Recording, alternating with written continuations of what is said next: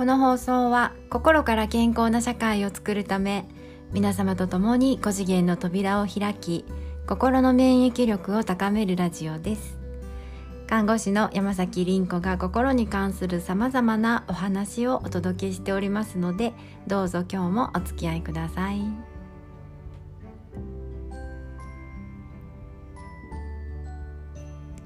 こんにちは。さて、夏真っ盛りですけれども、皆様どのようにお過ごしでしょうか。なんかお盆が明けてね、今日元の生活に戻った方多いかなと思うんですけど、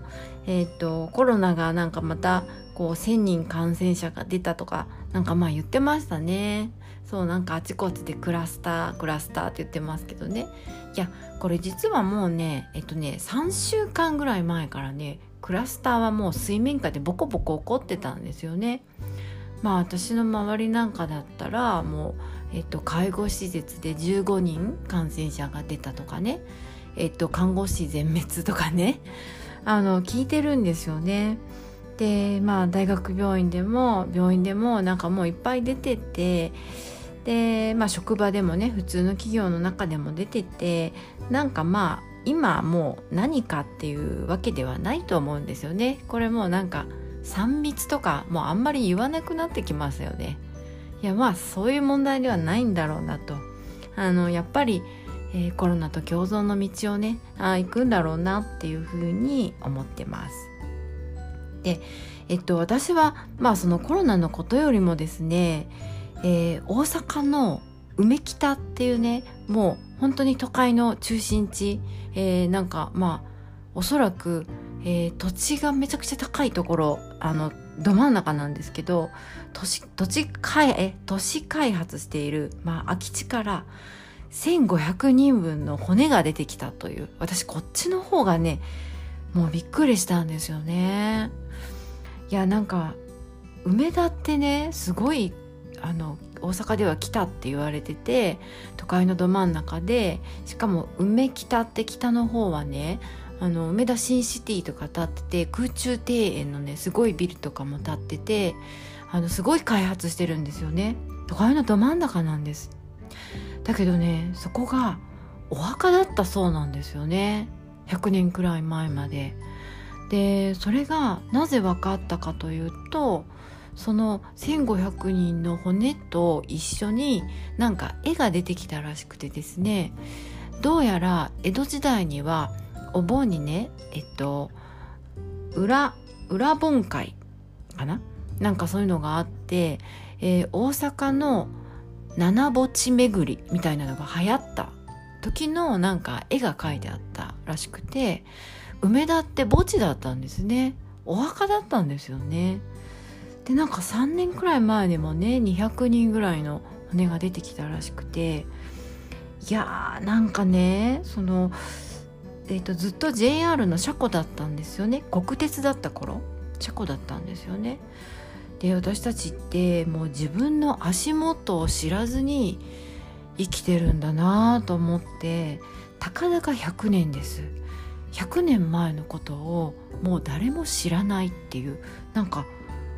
怖いなと思ったんですよね。自分が住んでいる、足の下踏みしめている地が、わずか100年前どうだったかっていうことも知らずに私たち生きてるってね、いや、ちょっとそっちの方が怖いなと思ったんですね。で、少し前にですね、東京都のなんか地形のなんかガイドマップっていうのかな、なんかそういうのを見たんですね。非常にこう難しいんですけど、ここが下り坂になってて、ここが上り坂になってて、東京都でもこの辺は丘になっててとか、この辺は谷になってて、すごいわかるんですね。で、そうするとですね、池袋とかね、荒川区とかね、なんでそういう名前がついてるかってね、分かっちゃうんですよね。そう、なんかその土地の名前には全部意味があるなって。で、なんかこの、大雨で被害が出た時にですね、ちょっと前に東京都でもなんか水がね溢れてってなったことがあったと思うんですけど、で、まあその池袋とかね、荒川とかそういう名前のところっていうのは、そもそもその中心地の皇居だったりとかね、大事なもう主要都市に被害が及ばないように、それまでにこうちゃんと水が抜けられるようにしてあるんですって。そういうふうに考えられてるらしいんですね。で、まあだからそんなところに住んでいる方が間違ってるんだとかって、大阪の、元、知事ですね、橋本さんがそれを言ってかなり叩かれてましたね。そうだけど私はそれ聞いた時にはなるほどなと思ったんですよね。そうだからもう人類がやっぱり、家を買うとかね、マンション建てるとかね、なんかそういう目先の、所有欲とか利益とかにとらわれちゃって、そもそもその土地の意味を、理解しようとしないっていう、ここが、ちょっと痛い思いをしてしまう原因なのかなとかってね、思ったりします。はい。で、もうちょっとついでなのでお話ししたいんですけど、私たちがするお勉強でね、最も大切なのってね、何だと思います？最も大事なの。これね、地理と歴史なんだそうです。そう、私たちがね、こう地理とか歴史って勉強した時って、社会科なんですけど、もう全然面白くなかったですよね。本当にね、なんかもう覚えるばっかり、土地の名前とか、歴史もいつ誰が何をしたとかね、いい国作ろう鎌倉幕府とかね、いやなんかもうそれすらも今書き換えられましたけどね、あれは嘘だった、間違いだった、いい箱作ろう鎌倉幕府に変わったとかって言ってましたけど、なんかね、そういう本当につまんない、なんか社会科の授業って私寝る時間だったんですよね。そうだけどこれね、本来は違ったそうなんですね。戦前日本では非常に地理の授業には力が入れられててですね、例えばその土地の、断りですよね、地理ってね。でそれを勉強して、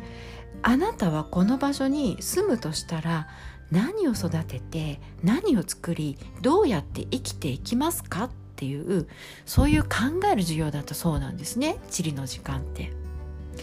で歴史もそうなんですね。こういう年代にこういう人々がこういうことになってこんなことをしたっていうのを学んだ時に、あなただったらこの状況でどうしますかっていう、こういう考える授業だったそうなんですよ。すごいですよね。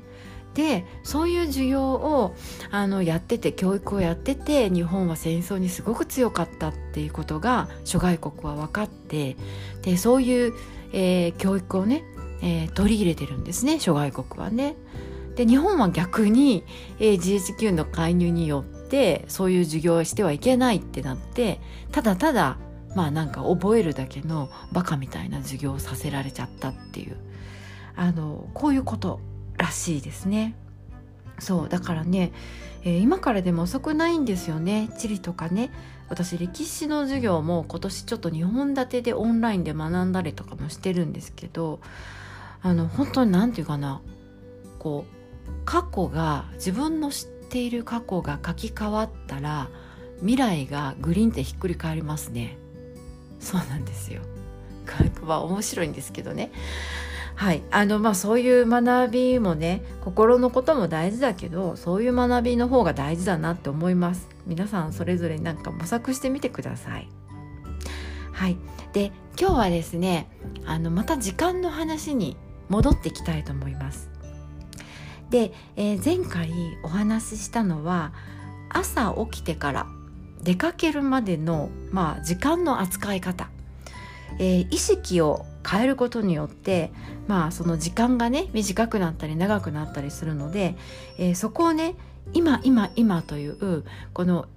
なんか体に、五感に意識を向けて、今これしよう、今これだ、今次これみたいな感じで今に意識を置くことによって、ちょっと時空を超えましょうっていうお話をしました。皆さん実践されたでしょうか？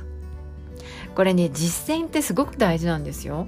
心においては実践が、考えることに実践が大事なんです。実践して初めてこう、あ、そういうことだったのかってこうなんかポンと手を叩きたくなるようなね、これ腑に落ちるっていうんですけど、この腑っていうのは五臓六腑の腑なんですね。なので、学びって、あ、分かった、なるほどなっていう、この腑に落ちるは体の学びなんです。体が学んでいくんですよ。だからね、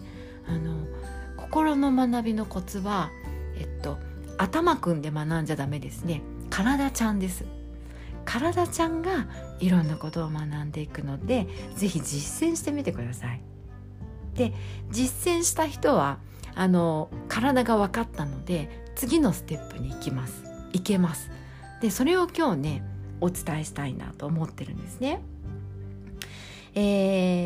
脳はですね、時間をどのように認識しているかっていうこと、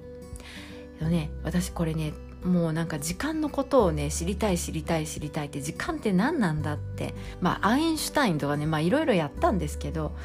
脳科学的にいろいろ調べてみたんですね。そうすると、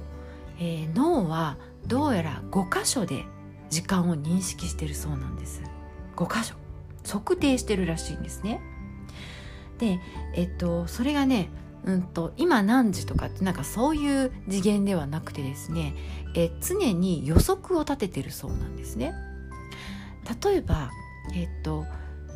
この横断歩道をどれくらいで渡れるかっていう、こういう測定です。で、それが何秒とか何分とかっていう単位ではない、全然聞いたことのない単位でした。で、ちょっともう難しくて覚えてないんですけど、例えばパスカルとかにしてみましょう。この横断歩道を今から私が渡るには何パスカルかかるかっていう、こういう予測を常にしてるらしいんですね、脳って。で、何でもって予測をしているかっていうと、脳の中にある情報ですね。それは意識的には過去ですよね。脳は過去ってないんですね。ただ情報を参照してるだけで、それが、1ヶ月前とか3年前とかそういう認識はなくて、ただ脳の中に格納されている情報によって、今この横断歩道を渡るには何パスカルかかるかっていう、こういう予測をしてるっていう、これがね、脳の時間の認識なんだそうです。でね、ただ、そういう予測を常に立ててるんだけれども、その瞬間、この自分に脳内にどういう刺激が入っているかによってその予測って変わるらしいんです、予測値が。例えばカフェイン、コーヒーを飲んでたらカフェインが入りますよね。で、もちろん血液中を巡って脳にもそれは行くわけですよ。で、そうするとその予測値って変わるらしいんです。あるいは今自分がしっかりと睡眠をとった状態なのか、それとも睡眠不足なのかとか、こういう自分の状態、あるいは心の状態、ご機嫌かどうかとか、そういうことによっても変わるらしいんですね。そうで、そういう予測を脳の中では5箇所バラバラにやってるらしくってですね、すごいですよね。なのでね、もうこれざっくり言っちゃうと、脳は時間の認識がないって言っちゃってもいいと思うんですね。そうだからね、私たちやっぱり、時計というものが自分の外にあるので時間に追われてしまってますけど、脳はそうじゃないっていうことなんですよ。無意識って言ったらいいのかな。意識は脳、時間を気にするんです。だけどそもそも脳はそうじゃないっていうことなんですよね。で、今言ったようにですね、脳の中にある情報によって今自分が取ろうとしている行動の予測を立てているっていう、これ言い換えるとですね、過去を使って今未来を予測してるっていう、どういうのかな、今ここというこの瞬間に過去も未来も同時にあるっていう、この感覚分かりますか？前回のそのね、時間の扱い方を意識で変えましょうって、これやった人はなんとなくちょっとまた分かるかなと思うんですよ。今ここに過去も未来も同時に折りたたまれているっていう、こういう風にね時間って言われてるんですね。そう、それもねやっぱり経験によって分かっていくことなんですよね。そんでね、じゃあこのシステムを、私たちの脳のシステムですね、これをどのように生かしていくかっていうことについてちょっとお話ししたいなと思うんですね。逆にこのシステムをね私たちが有効に使うには、未来、あなたが欲しい未来、達成したい未来を、実現したい未来を今ここにわざと持ってくるというと、脳のシステムをこう逆に使うと。なので、これは、非常にその未来のなんかこうリアリティですよね。その状況を達成した時の嬉しい感覚です。体ちゃんの感覚。なんかもうこう、胸の中心から湧き上がってくるような、なんかこう熱い感覚とか、熱いハートの形とか、あるいは星とかね、光が溢れてくるとか、もうなんかこういうような感覚をリアルに感じる、今ここで感じることによって脳はちょっと実は勘違いするんですね。それ現実なのか、想像なのかっていうのが、未来は時間、脳は時間の感覚がないのでちょっと分かんないんですね。でそれを私たちの体がリアルに感じることによって、脳はあ、そうなのか、それが現実なのかと思って、それを継続しようとするんですね。そうなんですよ。その現象を脳はもう下ろしてくるっていうかね、そういう状況が起こると。まあこれはそうだな、最速で人生を動かす断捨離とか、まあこれも時間を超えるワークなのでね、そのラジオも聞いてもらったらちょっとわかるかなと思うんですけど、まあそういうことなんです。でもうね、いつ達成するかとか、まあ何月何日にまでにとかっていう目標設定したりするんですけど、いやもうそれはねちょっと無理な話ですよね。もう意識でその達成のタイミングって測れるものじゃないですよね。なのでね、これただただ未来をリアルに感じておくだけで、あといつそれが実現されるか、いつ、現象として降りてくるかっていうのはもう放っておけばいいっていうことなんですよ。そのタイミングが来たら勝手にそれって実現されるのでね、実はそれまでって私たちはね、まあそうだな、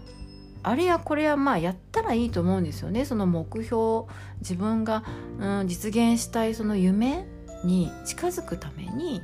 まあ例えばなんかブログ書いたりとかね、まあプチ講座やってみたりとかね、お茶会やってみたりとかね、まあいろんなことをやったらいいと思うんですけど、実はそのタイミングって必要なタイミングで降りてくるので、まあ言ってみたら暇つぶしをするという、まあそういう